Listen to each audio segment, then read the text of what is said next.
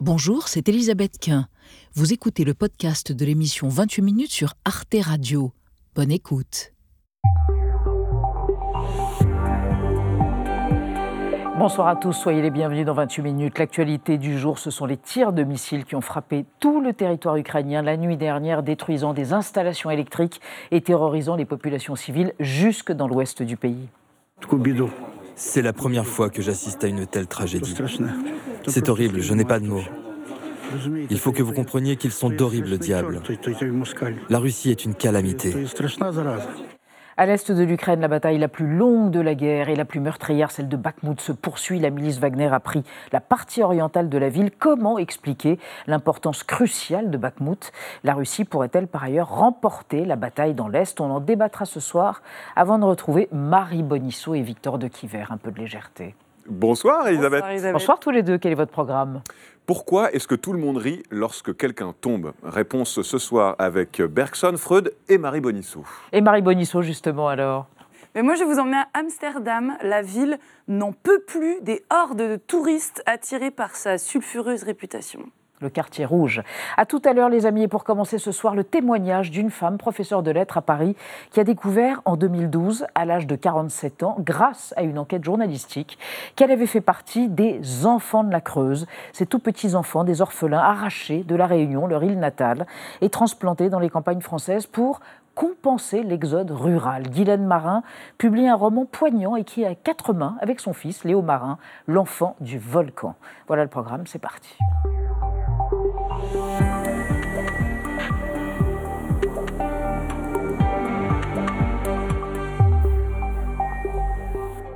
Bonsoir Guylaine Marin. Bonsoir Elisabeth. Le voilà le livre, l'enfant du volcan avec le petit communiqué de presse. Qui est sur la couverture?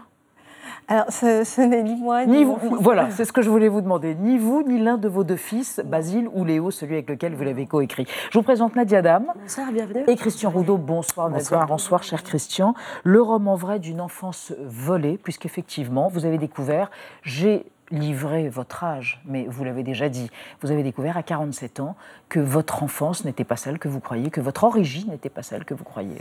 Alors oui, j'ai découvert en, 2012 grâce à Libération. quotidien Libération.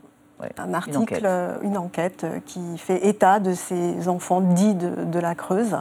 Et euh, alors, je, savais que j'étais réunionnaise, je savais que j'étais orpheline. Euh, ce que je ne savais pas, c'est que c'était une histoire collective. Je croyais que c'était une histoire euh, singulière et que euh, ce qui euh, nous était arrivé n'était arrivé qu'à nous. La famille, les marins, mais en fait pas du tout. C'est ça. Mais plus de 2000 enfants. On va en reparler dans un instant, mais d'abord votre portrait, réalisé par Olivier Boucreux. La Réunion, Léo et Lettres, c'est la règle de trois de Guylaine Marin.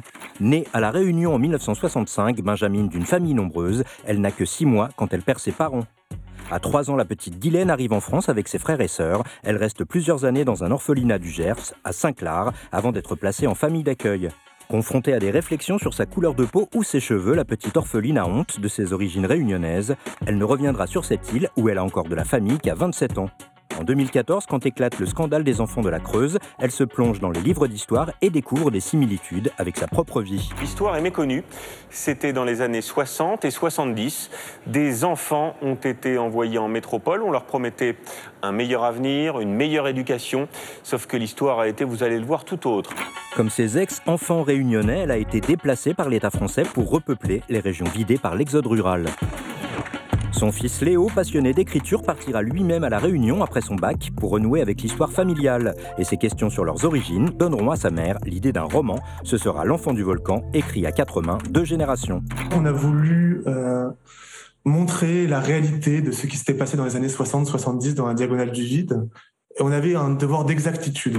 À la fois fiction et enquête, leur livre a été écrit pour combler une sorte de vide mémoriel. Cet élève du cours Florent et sa mère l'ont présenté ensemble devant ses enfants de la Creuse devenus grands au colloque de la FEDD, fédération qui défend leur mémoire. L'enfant du volcan est le premier roman de cette professeure qui a hésité un temps entre les études de lettres ou de droit. Mais la littérature, sa passion, fait partie de sa vie depuis ses 7 ans, quand elle a découvert les petites filles modèles de la comtesse de Ségur grâce à sa famille d'accueil. Cet enfant insupportable, c'est elle qui le dit, est devenue une petite fille heureuse du jour où elle a eu un livre entre les mains. Ils m'ont consolé de ma propre histoire. C'est le comble, quand même, les petites filles modèles qui vous consolent. Vous étiez insupportable Oui, c'est vrai. J'étais très agitée, mais j'imagine comme tous les enfants qui, sont, euh, qui ont été privés de leur repère. Qui ont, une souffrance qui est incorporée, mais qui n'arrive pas à s'expliquer. C'est ça. Euh, alors, entre 62 et, et 84, l'histoire des enfants de la Creuse, c'est ça. Hein, 2150 enfants déplacés en métropole à l'initiative du Boumidom et de l'aide sociale à l'enfance. C'était euh, le député de la Réunion de l'époque, c'était Robert de, Michel Debray, qui, avec évidemment l'aval de la République française, hein, des institutions, avait organisé ça. et vous le découvrez en 2012. Oui, je découvre en 2012 que euh, tout ça obéit à une politique, euh, que ces enfants sont contraints. Mm. Euh, ça s'est fait sans l'accord éclairé des parents, encore moins avec l'accord des enfants, que ça correspond vraiment à une politique autoritaire de migration il y avait des enfants abandonnés ou pas. Le mot est entre guillemets dans certains rapports abandonnés ou pas. Certains n'étaient pas orphelins. On faisait signer à des familles qui n'étaient pas forcément très lettrées des propos, des choses, des papiers qu'ils ne comprenaient pas. Oui, c'est ça, parce qu'en fait, les, choses souvent se sont passées en deux temps. Euh, on repérait les familles qui étaient euh, nombreuses hmm. et euh, on allait les voir hmm. et on, les incitait? On les incitait à placer leurs enfants. On leur disait qu'ils auront une vie meilleure Alors, à les placer déjà dans un premier temps dans des foyers sur l'île de la Réunion. Hmm. Et une fois que ces familles étaient séparées, on avait tout loisir de les envoyer en métropole. Il n'y avait pas de moyens de communication, les réseaux routiers étaient pas ce qu'ils étaient, donc c'était très difficile de communiquer.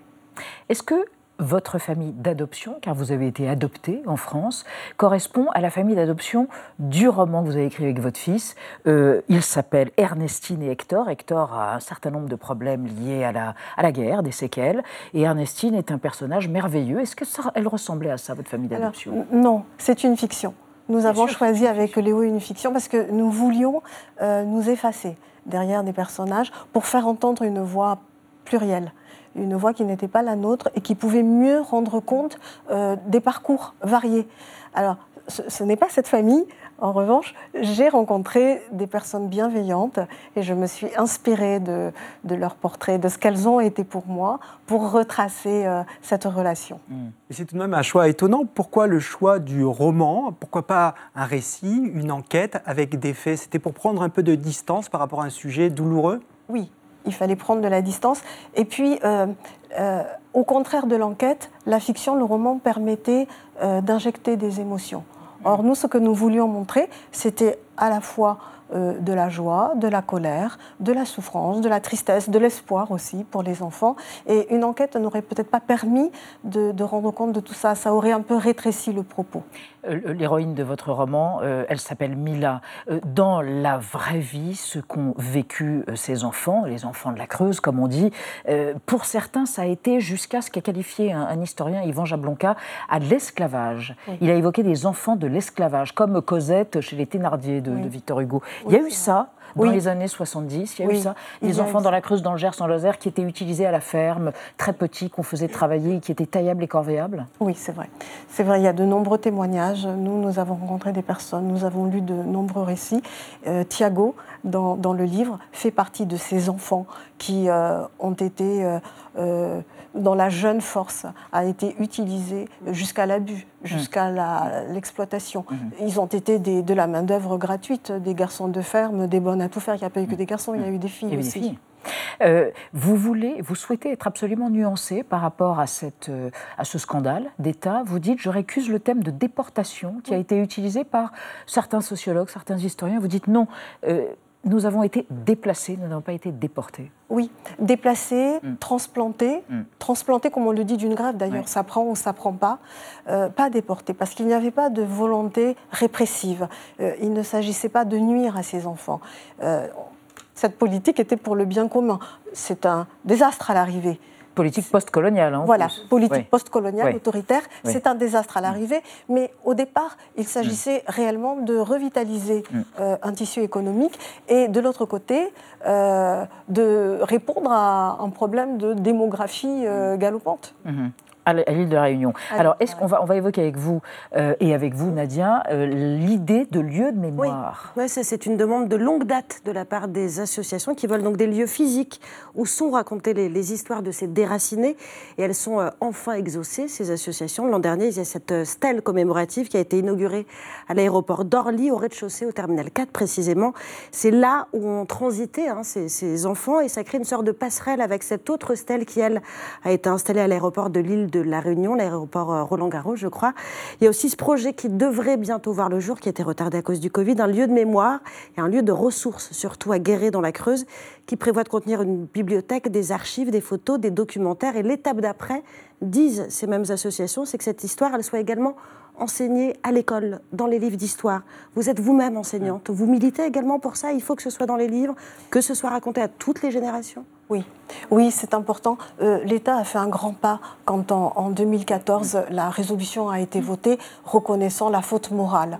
Euh, on ne peut pas accepter euh, que des, une page, une telle page se, soit écrite. Il était important d'être reconnu comme victime pour vous? Par l'État, victime de l'État Oui, oui, oui c'est vrai, parce qu'il euh, euh, il y a une souffrance exorbitante pour, euh, pour beaucoup d'entre eux, et d'où la demande de réparation exorbitante aussi, peut-être aux yeux de, certains. il n'y a pas eu de réparation financière, hein, ça Il n'y a pas, eu de réparation financière, mais le fait de reconnaître la, faute, le fait de, justement, d'ériger des... un, mémorial ici et là, c'est déjà un pas très très important. Mm. Alors, il ne s'agit pas de, s'enfermer dans un statut de victime, mm. mais pour euh, peut-être diminuer la colère d'un certain nombre, c'est important qu'on puisse nous dire oui, c'est vrai, c'était pas normal. Vous avez l'air en paix. Vous avez pardonné à la République. Oui. Vous avez été victime, ça a été reconnu. Vous avez l'air en paix. Oui, parce que euh, assez vite, je me suis intéressée aux travaux des, chercheurs. Hmm. Il fallait comprendre. C'est important de comprendre. On ne peut pas dire à un enfant. Euh, ta colère peut rester durable. Mm. N'importe quel enfant lui dit Bon, tu as raison d'être en colère, mais il faut maintenant le, dépasser. Mm. Et euh, c'est ça. Et puis, je crois que moi, j'ai été très aidée par la littérature. Euh, qui, euh, Pas que les petites filles modèles, d'autres, évidemment. j'ai même envie de dire, j'ai découvert à quel point, enfin, tous les orphelins, la galerie d'orphelins qu'il y a dans la littérature, jeunesse. Il y en a un paquet. Et un enfant ne peut pas s'expliquer à lui-même ce qui lui arrive. Mais euh, à travers les histoires des orphelins, il peut comprendre, il peut mettre des mots, il a des sources d'identification. Hmm. Et euh, il comprend à travers Heidi, à travers euh, Rémi, Sophie, il comprend un peu ce qui lui arrive. Cosette. Cosette. Cosette, abandonnée par sa maman Fantine pour d'autres raisons. Merci Guylaine Marin. Votre fils est magnifique. On a vu des images de lui. Euh, quand il sera acteur, on le recevra. Hein il est au cours Florent, non C'est ça Il est au cours Florent. eh ben, ok, dans deux ans, il vient. Léo Marin et Guylaine Marin, voilà, qui ont écrit. C'est très émouvant cette écriture à quatre mains. L'enfant du volcan et c'est chez Albin Michel. Merci. Merci pour votre accueil. Sur le plateau de 28 minutes. Merci encore. Et on va passer à notre débat sur la guerre en Ukraine. La Russie, vous le savez, a massivement bombardé cette nuit l'ensemble du pays, détruisant certaines infrastructures énergétiques, notamment par ailleurs la bataille de Bakhmut qui dure depuis sept mois, pourrait se solder par une victoire russe dans les heures qui viennent. Quel est le rôle symbolique de cette ville pour les deux états-majors? La Russie est-elle en mesure d'épuiser les ressources militaires et morales de l'Ukraine? On en parle après la mise au point de Sandrine de Calvez. Ce matin à l'aube, des détonations dans le ciel de Kiev. La capitale ukrainienne et des dizaines de villes dans tout le pays ont subi des bombardements, les pires depuis plusieurs semaines. Des infrastructures électriques ont notamment été visées.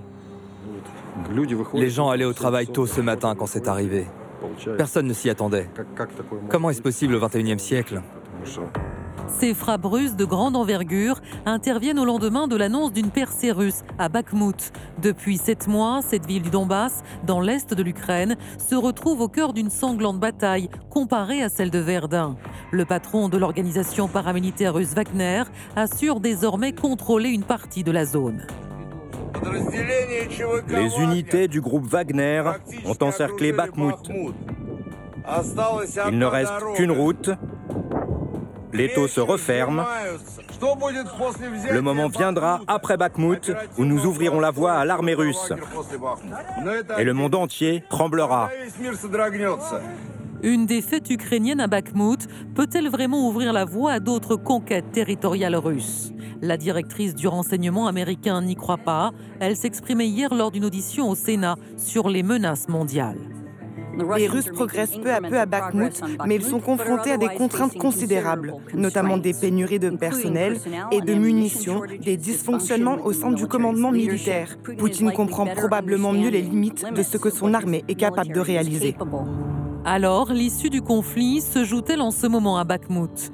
Divisés sur la marche à suivre, les généraux ukrainiens devraient-ils se battre coûte que coûte ou abandonner la ville pour mieux se replier?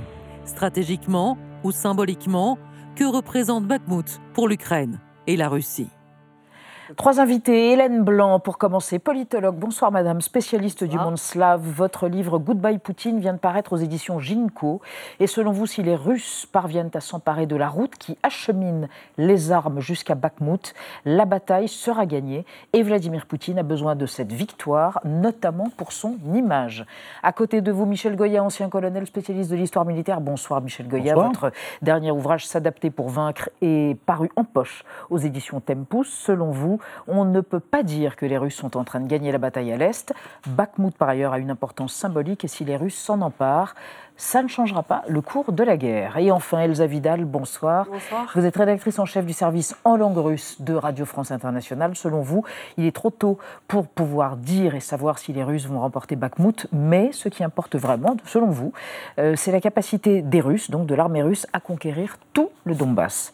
Alors, on va démarrer ce débat avec le chiffre du jour, Christian. Oui, le chiffre du jour, c'est 40%. Oui, 40% des habitants euh, de Kiev se retrouvent privés de chauffage euh, aujourd'hui euh, avec cette pluie de missiles cette nuit. Beaucoup d'installations électriques ont été endommagées. Elsa Vidal, c'est la guerre du froid voulue par Vladimir Poutine. Je crois que plus encore que cette guerre du froid, aujourd'hui, c'est une date anniversaire. En fait, nous sommes le, 9 mars, mhm. et c'est la date anniversaire de la rétrocession euh, de la Crimée à l'Ukraine par l'Union soviétique. C'est aussi euh, le lendemain d'une fête qui est extrêmement euh, célébrée en ex-Union soviétique, la fête du droit la fête internationale des droits des femmes, et c'est surtout une punition. Donc cette guerre du froid, elle accompagne toute une série de mesures punitives qui ont pour but de rappeler aux Ukrainiens que les maîtres du Kremlin n'attendent qu'une chose, c'est une soumission et qu'à la condition de cette soumission, cette guerre pourra s'arrêter. Hélène Blanc, c'est toujours la même stratégie poutinienne, saper le moral des Ukrainiens? Oui, le problème, c'est qu'il n'y arrive pas. Donc ça doit l'énerver un tout petit peu, vous voyez, connaissant le bonhomme. Mais le problème, c'est que, si vous voulez, moi, je vois les choses comme ça. Il y a deux belligérants face à face, et chacun des deux pense qu'il peut gagner la guerre. Les Ukrainiens pensent qu'en faisant une, euh, une opération euh, surprise, qu'ils annoncent d'ailleurs depuis un petit moment, mais enfin surprise quand même, assez vite au printemps, ils pourront regagner la Crimée et une partie du Donbass, celle qui est occupée par les Russes. Et Poutine se dit, plus je mettrai de temps, plus avec le nombre de, gens que j'envoie à la mort, mhm. plus je risque de gagner. Et il ne changera pas d'avis. Et personne ne sait comment l'arrêter puisqu'il n'écoute personne. C'est terrible.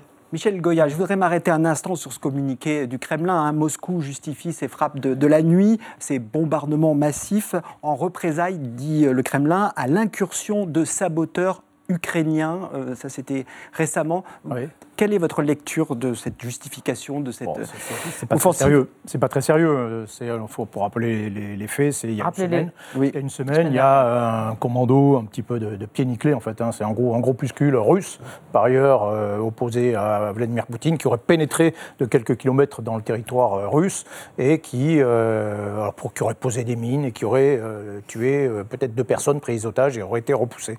En fait, c'est un petit incident qui c'est un prétexte. Oui, c'est un prétexte. Alors qui rentre dans le narratif complet. Nous sommes attaqués, nous sommes agressés, nous sommes en train de nous défendre, etc. Euh, nous attaquons, nous, nous frappons, nous lançons 80 missiles parce que nous avons été attaqués. Mais dites-nous, vous qui êtes euh, expert de la chose militaire, est-ce que c'est un signe de force ou de faiblesse? Parce qu'on peut avoir une double interprétation, à la fois parce que la terreur vient du ciel, tandis que l'offensive terrestre, euh, elle est un peu ensablée. Oui, alors il y a une stratégie générale maintenant, hein, du côté russe qui consiste à étouffer, mm. euh, à faire pression. Voilà, c'est une stratégie anaconda. Hein. on fait pression à la fois sur les Ukrainiens, sur la population, sur l'armée ukrainienne, sur les opinions publiques aussi euh, occidentales. Hein. Euh, donc on fait pression sur tout, mm-hmm. avec, on utilise tous les moyens jusqu'au moment où quelque chose va craquer. et inversement, du côté russe, on, annonce, bah, là nous avons la durée pour nous. Pour reprendre un vieux slogan, nous gagnerons parce que nous sommes les plus forts, mais sur la durée. Donc, cette stratégie de pression, dans le cadre de cette stratégie, il y a une opération spécifique de, frappe de missiles qui n'a pas mhm. commencé aujourd'hui, hein, qui, en fait, tire des missiles depuis le début de la guerre, mais il y a une, une opération spécifique depuis le 10 octobre sur les infrastructures énergétiques, avec cette particularité que Là, c'est euh, cette série de frappes, ils frappent par salve. Hein. Euh, en fait, la dernière, c'était en mois. Ce qui veut dire qu'en réalité, ils sont en train de cette stratégie elle-même, spécifique, cette opération elle-même, est en train très Alors, je voudrais qu'on parle un moment euh, de Bakhmut, hein, qui reste l'épicentre des combats les plus violents depuis, depuis des mois. Alors, on peut situer sur, sur cette carte, donc c'est à l'est de l'Ukraine, dans le Donbass, et cette zone rouge sur la carte occupée et revendiquée par, par les Russes. Elsa Vidal euh, est-ce que si cette euh, ville devait tomber, ce serait une victoire euh, significative pour les Russes? Ce serait une victoire en tout cas qui pourrait s'inscrire dans la manière dont cette histoire en Russie a été racontée, au moins en 2014, au moment à la fois de l'annexion de la Crimée puis du début de la de la guerre finalement dans le Donbass. Donc ça permettrait, euh, en tout cas à l'intérieur de la Russie, aux dirigeants russes de venir euh, raconter l'histoire comme une, boucle victorieuse. La Russie aurait réussi à libérer les, les habitants euh, du Donbass qui seraient russophones et russophiles et demandeurs d'une annexion et d'une mmh. intégration à la fédération. Ça pourrait permettre ça, et ça pourrait aussi euh, peut-être ouvrir des, fenêtres de négociation. En tout cas, ça pourrait être conçu comme ça de la part des dirigeants euh, russes, qui en ce moment mettent un accent très fort. Au contraire, ils mettent une pression tous mm. azimuts en utilisant tous leurs leviers de déstabilisation dans la région. Hélène Blanc, euh, vraiment, Vladimir Poutine a besoin de cette victoire après des mois de surplace? Bah, Non seulement, mais la guerre, ça fait plus d'un an qu'elle dure. Il y a quand même beaucoup de morts, même si les, corps ne sont pas forcément rendus aux familles. On sait combien? Non, aucun moyen de savoir. Je crois que c'est très difficile à savoir, des centaines de, mhm. milliers certainement. Euh, non, le problème, si vous voulez, c'est que euh, finalement, euh, pour obtenir quoi? Qu'est-ce qu'il a obtenu? Honnêtement, il n'a pas obtenu grand-chose. Bakhmut, bon, tout le monde dit que ce n'est pas une, une petite ville stratégique, qu'elle n'a aucune importance. Mais en réalité, moi, je pense que si, quand même, parce que. Elle peut ouvrir pourrait sur faire, Ce qu'ils veulent, c'est empêcher une percée pour aller plus loin. Et je pense que si par hasard ils, partaient, s'ils quittaient Bakhmut, les Ukrainiens, je pense qu'ils prépareraient un second front un peu plus loin. Vous voyez, pour empêcher toujours les Russes de, de progresser. Mais c'est vrai qu'ils ne progressent pas finalement. C'est d'ailleurs assez étonnant pour une armée dont on pensait qu'elle était la seconde du monde. Ils progressent pas. Et si vous voulez, le problème, c'est que je pense que les militaires russes savent pas ce qu'ils font là. Ils n'ont pas le feu sacré. Alors ils sont sous-équipés également, peut-être Ils sont sous-équipés, sous-alimentés, tout ce que vous voulez, mal commandés, mal préparés. Mais les Ukrainiens, eux, ont le feu sacré parce qu'ils défendent leur terre et leur avenir. Alors, Michel Goya, euh, la milice Wagner aurait repris la partie orientale de Bakhmut, néanmoins euh, Oui, c'est probable. soutien à, l'armée russe Tout à fait, oui. Bah, ce sont eux qui sont en fer de lance quand même dans cette bataille. Ils ne sont pas tout seuls, mais mhm. euh, c'est quand même c'est aussi la bataille de Wagner. Hein. Mhm. donc derrière tout ça, derrière les, les il y a aussi des enjeux internes politiques mhm. russes, hein, de compétition entre différentes factions. La guerre d'attrition Oui, oui j'aimerais bien que vous nous explicitiez ce que ça veut dire, une guerre d'attrition, parce qu'on on a expliqué que c'était une un point de fixation voulu par les Ukrainiens pour épuiser en hommes et en, munitions les Russes. Est-ce que ça vous semble crédible? Euh, C'est peut-être une conséquence. Euh, c'est-à-dire que les, Ukrainiens euh, ne lâchent rien pour dire simplement, ils, tiennent tout le terrain. Euh, et euh, d'un point de vue militaire, c'est peut-être une erreur. Ça peut se comprendre pour des tas de raisons, mm. euh, mais c'est peut-être une erreur. Les Ukrainiens n'ont jamais été aussi bons contre les Russes qu'autour de, de, Kiev, alors qu'ils ont été obligés de laisser les Russes pénétrer. Ils ont harcelé les, Exactement. Et c'était un désastre russe, absolument, et une grande victoire ukrainienne. Mais là, ils lâchent rien. Et donc, ils font, d'une certaine façon, ils font un peu le jeu des Russes, dont la grande force est l'artillerie, une puissance de feu, et donc les, les Russes peuvent matraquer des positions qui sont tenues par les Ukrainiens. Maintenant, euh, ces, positions, sont attaquées aussi. Alors, on a des, comptes rendus hein, euh, qui, expliquent vraiment que, euh, à en particulier, mais sur l'ensemble de, la bataille, il y a des, pertes russes très importantes, en grande partie, je pense, parce que cette offensive russe est peut-être prématurée. Elle est lancée avec un peu partout, avec des dizaines de milliers de soldats qui ne sont pas, qui sont pas équipés, qui ne sont pas bons, formés. simplement, ils ne sont pas formés, etc. Donc vous avez mécaniquement des pertes qui sont considérables pour des résultats qui, au bout du compte, sont mm. minuscules. Mm. Depuis le 1er janvier, les Russes ont conquis 500 km. 1er janvier 2023, vous parlez Oui, depuis le pardon. Oui, c'est très peu, ah, c'est très peu, c'est 10% d'un département français. Quoi. Mm. donc c'est très peu pour un débauche d'efforts et, de, pertes. Elsa Vidal évoquait 2014, le début de la guerre dans l'est du pays. Je vous propose qu'on regarde une archive qui nous ramène en mai 2014. On va voir les pro-russes dans l'est de l'Ukraine, donc, qui organisent un référendum sur l'autonomie de leur fameux territoire russophile et autoproclamé. Regardez. Un dépouillement en l'absence d'observateurs indépendants devant les caméras du monde entier. Les urnes ne sont pas très solides, mais le oui est massif. Près de 90% des votes en faveur de l'indépendance. 7 millions d'habitants étaient appelés à voter ce week-end dans l'est de l'Ukraine. Le scrutin jugé illégal par Kiev et la communauté internationale s'est déroulé dans un contexte d'extrême tension. À Krasnoarmisk, des miliciens pro-ukrainiens ont fait irruption dans un bureau de vote, utilisant leurs armes pour stopper le référendum. Neuf ans plus tard, euh, que devient cette population pro-russe de Donetsk et de Louhansk, Elsa Vidal une excellente question. On a euh, du côté occidental très peu d'accès à ces parties-là. Et euh, alors, la situation euh, à l'heure d'aujourd'hui est difficile à apprécier parce qu'il y a eu beaucoup de mouvements de population. Et il y a, depuis euh, le début de cette guerre, donc euh, depuis 2014, il y a eu de nombreux efforts de raccordement de ces territoires au, au, système russe en général et une politique de passeportisation. Donc il y a beaucoup de gens qui ont quitté ces territoires pour le territoire de la Russie, qui reviennent, qui font des allers-retours. Donc on a une lecture très floue. ce sont pour partie des gens soumis aussi à des bombardements et à des combats, dont on parle assez peu. Quand on en parle, c'est plutôt côté russe. On en parle mal côté russe aussi, puisque tout est très extrapolé et soumis à la, là aussi à la propagande. Donc on connaît mal l'état de cette population. C'est juste qu'elle souffre depuis 2014 euh, d'une guerre qui était euh, très oubliée de notre côté, qui maintenant est revenue au centre de nos préoccupations. Combien reste-t-il d'habitants à Bakhmout On le sait. C'était une ville de quoi? 70 000 et... 4 à 5 000. 4 à 5 000 sur 70 000 au départ. C'est ça. Terrés sous les habitations, ils se cachent. Bah, ils doivent être dans des caves, dans des abris, dans des... mais ils sont bien obligés de sortir de temps en temps, ne serait-ce que pour se ravitailler. Et puis souvent, ils se font tuer à ce moment-là. Enfin, c'est vraiment une boucherie, cette guerre. Je veux dire, euh, ça rappelle en fait non pas 14-18 ou 40. Moi, ça me rappelle les, combats napoléoniens, vous savez, mmh. les corps à corps, les, morts, les, euh, je veux dire, c'était des, grandes choses terribles à l'époque. Si eh ben, Zelensky a parlé de Verdun, du Verdun mmh. ukrainien. Mmh, oui, je ne sais pas. C'est difficile de faire des comparaisons. Par contre, ce qu'on peut dire, c'est que Poutine est un dictateur fasciste, parce qu'on peut être dictateur sans l'être, et que c'est une, pour moi, c'est un Staline, pour l'instant, version light, mais il pourrait progresser.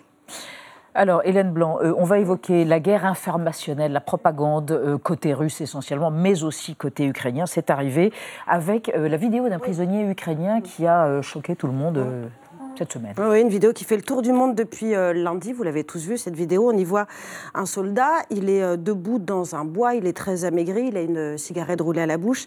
Son casque est à ses pieds. Il est surtout désarmé. Il a même euh, les, bras ballants. On l'entend distinctement dire gloire à l'Ukraine, slava Ukrainia. Et un homme invisible, hors champ, lui répond alors crève en russe. Et le soldat est immédiatement fauché par des rafales de balles. C'est une vidéo qui dure 12 secondes à peine et qui pose évidemment énormément de questions. D'abord, ces images sont-elles authentiques? Il semble que oui, c'est ce qu'a dit euh, l'ONU euh, cette semaine. Comment ces images sont-elles arrivées sur les réseaux sociaux?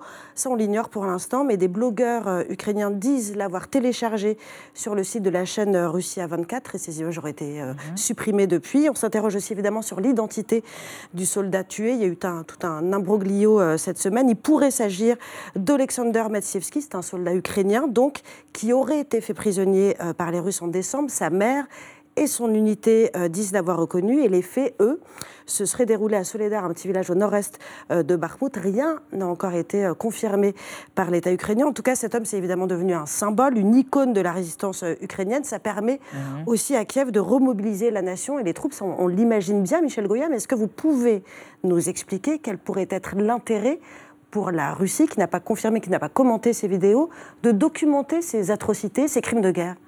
Pourquoi? Il n'y a aucun intérêt, hein, très clairement, hein, pour toutes les raisons que vous avez évoquées d'ailleurs. Ou de les diffuser sur une chaîne de télévision, comme oui, vous oui, dit. de, de les diffuser. Mais donc je pense que c'est une initiative des, des, soldats sur place, des exécuteurs, que, qui, ont, qui montre aussi d'une certaine façon, à double titre, hein, d'abord l'exécution elle-même, euh, ce qui est un crime de guerre, l'exécution de prisonniers, et ensuite la diffusion des images, qui montre bien aussi le, le, le manque de discipline aussi de, de, cette armée, le manque de contrôle. Ça échappe à l'état-major, ce genre J'ai de... l'impression que oui, que ça peut échapper, bien sûr. Mais ça, bien sûr, bien sûr, euh, euh, que l'état-major ne contrôle pas euh, tout ce que font ces soldats et tout ce que diffusent ces, ces, soldats. Et bien, autrement, oui, bien sûr, l'effet dévastateur hein, pour, pour, la Russie. pour la Russie. Donc, Elle... ils n'ont absolument aucun intérêt. Vidal.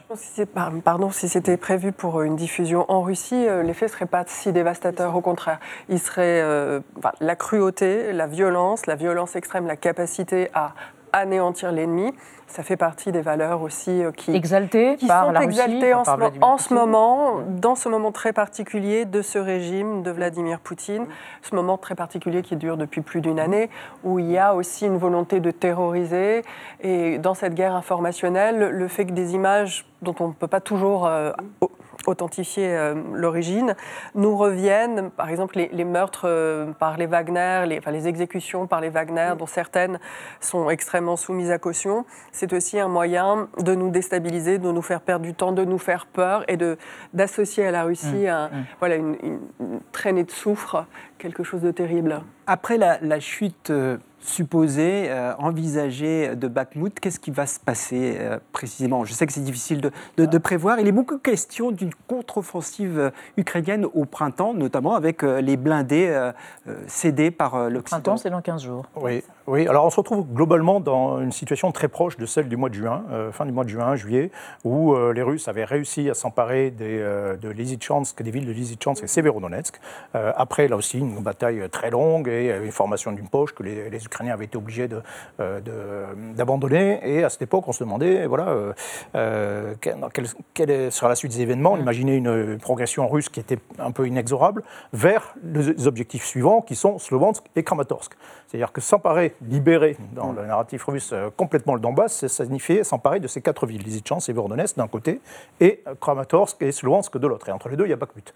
Euh, et donc l'étape suivante, le vrai objectif, en réalité, c'est pas Bakhmut. Bakhmut, ça a pris un, une valeur symbolique, mais l'objectif, c'est Kramatorsk, euh, principalement. Un verrou à faire sauter. Oui, mais, mais ce serait une autre paire de manches, hein, c'est-à-dire qu'on est sur quelque chose de beaucoup plus compliqué. S'il leur faut huit mois en même temps pour s'emparer de, euh, de Bakhmut. Euh, mmh. Ils ne sont pas prêts de s'emparer de toute mmh. la conurbation mmh. euh, qui va de Slovansk à Antonovski. Alors, Vladimir Zelensky sait qu'il peut compter sur le soutien sans faille du président démocrate Joe Biden, mais pour ce qui est des républicains américains, majoritaires à la Chambre des représentants, c'est bien plus fragile. Zelensky le sait. Il a donc invité à Kiev le speaker de la Chambre des représentants au Congrès, le républicain Kevin McCarthy. Voici sa réponse.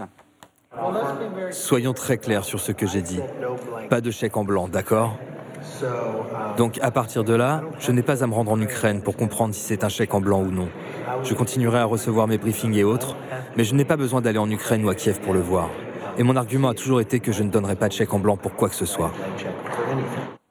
Pas de chèque en blanc, dit Kevin McCarthy. N'est-ce pas le pari de Poutine jouer sur la lassitude des opinions occidentales, Enel Blanc? Bien entendu, puisque dans peu de temps, il va y avoir une élection américaine, qu'il y a peu de chances, à mon avis, que Biden soit réélu, encore que, paraît-il, il veut être candidat. Bon. Mais euh, si vous voulez, si par malheur c'était Trump, ou quelqu'un du même genre, il est clair que l'aide à l'Ukraine serait probablement remise en question. Mmh que les gens seraient peut-être partagés, les responsables américains seraient peut-être partagés, mais qui gagnera? Celui qui soutiendra ou celui qui ne soutiendra pas? Et je pense que donc les, les Ukrainiens ont intérêt à progresser très vite et à tout terminer à la fin de cette année s'ils peuvent. Elsa Vidal, je vais enfoncer une porte ouverte, l'argent c'est le nerf de la guerre. Euh, pas seulement, l'argent je pense c'est la, la vision qu'on a de l'espace européen, de sa sécurité future, du rôle de l'Europe, du rôle des États-Unis. Effectivement, le temps passe très vite. Il faut que les Ukrainiens, et ils le savent, remportent une victoire rapidement s'ils veulent compter sur l'appui américain. Et sinon, c'est sur l'appui européen. On a déjà augmenté tous, quasiment tous les membres de l'OTAN se sont engagés à quasiment doubler leurs dépenses militaires. Tout, tout n'est pas arrivé, toutes les armes ne sont oui, pas arrivées. Oui, enfin, on est même très loin les chars, commence à avoir des livraisons. Donc on va entrer peut-être dans, une autre, dans un autre volet où il va falloir consolider et remobiliser les opinions européennes. Michel Goya, est-ce que les Russes aussi ont un problème de munitions, de manque de stock? Euh, oui, oui, clairement. Euh, c'est-à-dire qu'on voit bien que, par exemple, la consommation d'obus euh, a diminué très fortement par rapport à, l'été. C'est-à-dire qu'ils rationnent leurs obus, ils rationnent leurs missiles, hein, on l'évoquait un peu au début. oui, ils ont des problèmes, bien sûr, de munitions. C'est pour ça qu'il faut appel aux Iraniens pour essayer d'avoir en douce quelques centaines de milliers de missiles, aux, Nord-Coréens, peut-être aux Chinois, etc. Ils, essaient de gratter partout. Ils ont pillé la Biélorussie de tous ces équipements, etc. Donc, oui, il y, a un vrai problème. Il y a un vrai problème aussi de logistique côté ukrainien. Hein. On est sur une guerre qui dure depuis très longtemps. Personne n'aurait imaginé qu'on avait déjà les moyens d'alimenter une guerre d'une telle intensité aussi longtemps. Pourtant, c'est le cas.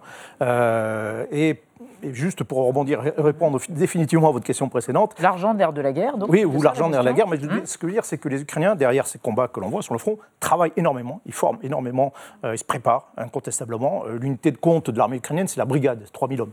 Bon, il y en a à peu près une centaine qui sont déjà formés, 70 euh, de, de, manœuvres blindées. Avec le soutien des formateurs de l'OTAN oui, oui, et d'autres armées bien sûr, bien sûr. Ils ont en train de former 19. On a beaucoup parlé de la mobilisation des Russes, partielle, 300 000 hommes, mais les Ukrainiens, dans le même temps, on en ont incorporé 150 000. Donc ils travaillent beaucoup et se préparent, juste pour terminer, c'est-à-dire qu'effectivement, ils préparent et tout va se jouer très certainement dans les mois qui viennent. Mm. Ils, vont, ils, sont obligés de lancer de grandes opérations, de, de percer le front pour euh, atteindre leurs objectifs stratégiques. Soit ils réussissent, et dans ce cas-là, ils peuvent maintenir l'espoir d'atteindre euh, ces objectifs peut-être assez rapidement. S'ils échouent, là, on sera dans une, toute autre configuration. Hélène Blanc, mm. quid du risque nucléaire? On en parle moins qu'au début du, du, conflit, mais néanmoins, là, on en a reparlé pas plus tard que cette nuit, avec la menace euh, concernant la centrale nucléaire de Zaporizhia. Euh, est-ce qu'il faut craindre une menace nucléaire, qu'elle soit liée à un accident du nucléaire civil ou que ce soit l'utilisation de l'arsenal de nucléaire euh, russe? C'est vrai que Zaporizhia, c'est un gros problème. Mais je crois qu'il est inutile de parler du nucléaire tous les jours. Ça ne fait que faire peur aux Occidentaux et notamment aux populations occidentales.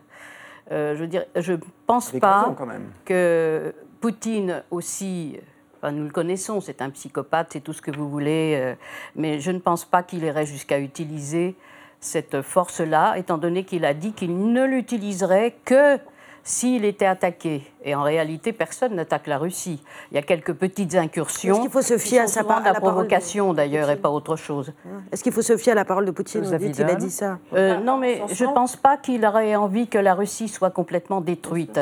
Il se fiche du peuple russe qu'il n'aime pas. Ça, je pense que tout le monde est d'accord là-dessus. Mais la Russie, les monuments, le patrimoine russe, je pense qu'il ne souhaiterait pas que ça soit détruit. Et les Chinois ont donné des signes très clairs que la piste nucléaire en tout cas militaire, n'était pas à, poursuivre. Donc c'est pour ça qu'on voit Zaporizhia être réactivé à nouveau. Comme je le disais, les, Russes en ce moment font usage de toute leur capacité de nuisance. La déstabilisation de la Moldavie, la déstabilisation de la Géorgie, mmh. l'activation encore une fois de Zaporizhia. Tout ça, c'est une capacité de nuisance importante et c'est la principale atout de la Russie. Merci à tous les trois d'avoir exploré cette question autour de la Russie et savoir si elle est en train de remporter la bataille dans l'Est. Merci encore. On reste dans l'actualité avec Marie Bonis ou Victor de Quiver. Pourquoi rions-nous lorsqu'on voit quelqu'un tomber? C'est dégueulasse. Et puis la mairie d'Amsterdam, non, la maire d'Amsterdam s'interroge sur le fameux quartier rouge qui est une sorte de produit d'appel touristique mais pas très féministe en effet. Et pour commencer, entendu parti Bonnel parmi les mots vedettes de l'actualité, une sorte de mot valise ignoble, à propos de l'exposition des enfants, les tout petits enfants sur les réseaux sociaux, par leurs parents, bien sûr. La diffusion de photographies de famille sur les réseaux sociaux, le sharenting. Phénomène de sharenting. Qu'est-ce que ça veut dire? Exactement ce que ça dit. Merci de m'en dire un peu plus. Entendu. La vie secrète des mots vedettes.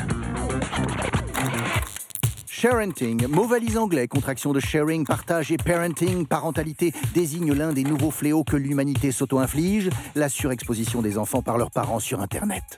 Ces dérives et dangers sont tels que les députés ont voté lundi à l'unanimité une proposition de loi sur le droit à l'image des mineurs.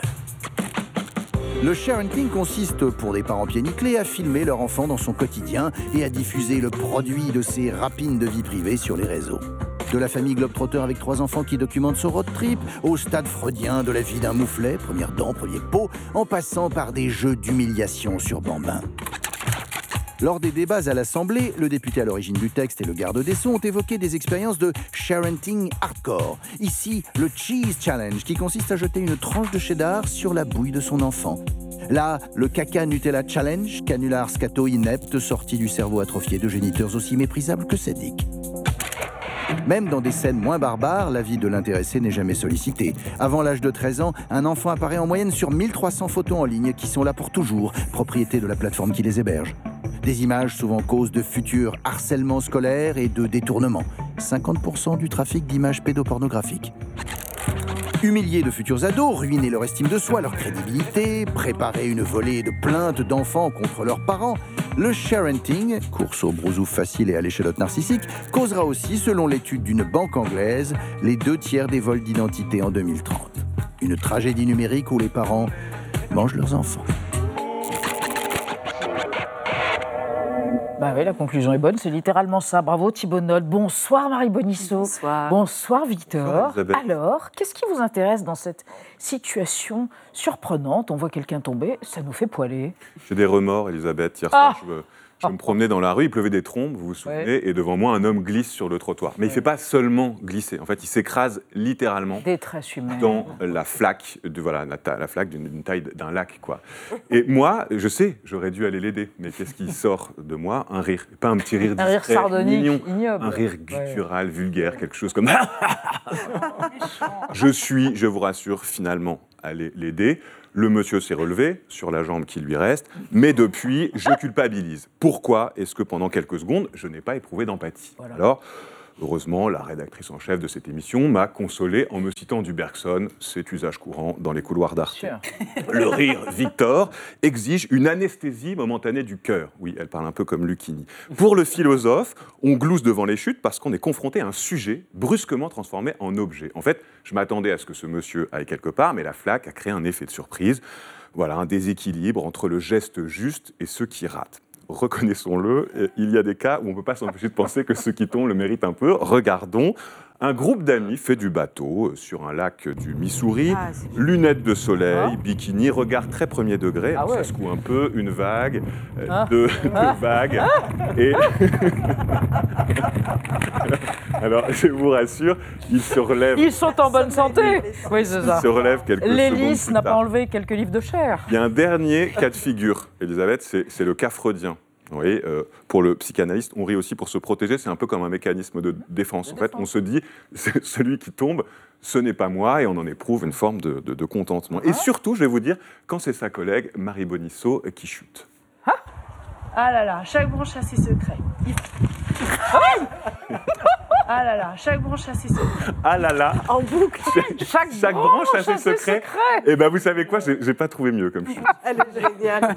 Quelle chute, Marie Alors, avec l'énergie qui vous reste après cette Ouais. chute mémorable, euh, le combat de la mer d'Amsterdam Oui. contre le quartier, comment on l'appelle, le quartier rouge? Oui, bah oui, et il y a du boulot. hein. Chaque ville a ses secrets, Marie. Aïe, Ouais, alors ça, ouais. Des secrets que tout le monde connaît. Elle veut transformer sa ville en destina- destination touristique de haut standing, sauf que. En vrai, honnêtement, si je vous dis Amsterdam, vous allez me répondre canot, tulipe, vélo, Van Gogh, parce qu'on est sur Arte. Mais au fond de vous, vous pensez prostitution, quartier rouge et coffee shop. C'est normal. Pendant des années, Amsterdam s'est vendu comme la ville de tous les plaisirs et de tous les possibles. Résultat, aujourd'hui, un surtourisme cauchemardesque. 22 millions de touristes par an, c'est beaucoup trop pour cette petite ville. Euh, ils y font des piss-up tours, c'est comme ça qu'on appelle les enterrements de vie de garçons entre garçons. Ou autres... Piss-up tour Piss-up tours. Euh, je la sors et après j'ai trop bu, c'est Je ça peux pas le Et savoir. j'asperge, j'asperge. Vous pouvez aussi aller voguer sur des smoke boats qui sont donc des, des péniches euh, sur lesquelles on fume du cannabis. Un tourisme nuisible, a carrément dit la maire écolo Femke Alsema, qui est soutenue par la plus large pétition de l'histoire de la ville, 30 000 Amsterdamois qui ont signé, excédés par le tapage nocturne et les trafics dans les toutes petites rues très étroites du centre-ville où vous trouvez les fameuses vitrines rouges des travailleuses du sexe. Alors, beaucoup de gêne pour pas tant de profit puisque le tourisme représente seulement 10% de l'économie locale. Alors, fin des années Malgré 2020 22 millions. de touristes. Oui, oui, oui. Non, en fait, ça vaut pas le coup. Fin des années 2000, il y a une première stratégie pour chasser les touristes qui a été tentée, c'est la dispersion. Ils ont pris une plage qui était à 30 km d'Amsterdam, un château à 20 km d'Amsterdam, et ils les ont appelés Amsterdam Beach, Amsterdam Castle, ce qui n'a pas du tout marché, personne n'a été dupe. Alors depuis, on serre la vis. Symboliquement, la nouvelle maire écolo a commencé par enlever le panneau I Amsterdam, qui a pourtant été copié dans toutes les capitales européennes, pour montrer que sa ville n'était plus un décor à selfie. Mhm. Ensuite, la, la, municipalité a racheté des boutiques de souvenirs pour en faire des logements et des commerces utiles aux riverains. Et puis au printemps prochain, révolution, ah. vous n'aurez plus le droit de fumer du cannabis dans les rues du quartier rouge et les bars fermeront à 2 heures. Restent ces fameuses vitrines euh, rouges que beaucoup de visiteurs se contentent maintenant de prendre en photo, hilar tel un zoo humain. Et là, ah. c'est le casse-tête puisque la maire veut en faire fermer une centaine, c'est quasiment la moitié et pour les relocaliser dans un, ce qu'elle appelle un centre érotique fermé. Un grand immeuble de plusieurs étages qui a été dessiné par un architecte qui dit s'être inspiré du film Moulin Rouge de Baz Luhrmann. Bref, mhm. quelque chose de très chic. Mhm.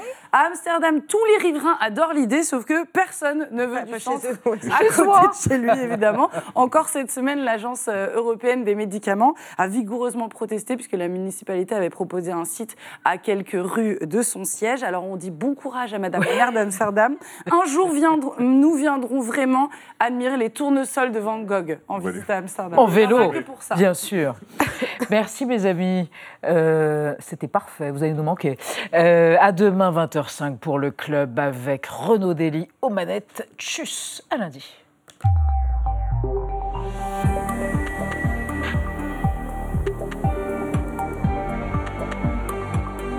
Retrouvez le podcast de 28 minutes sur toutes les plateformes de podcast et sur arteradio.com. Et pour soutenir l'émission, abonnez-vous, commentez, critiquez, mettez des étoiles et partagez le podcast avec vos proches.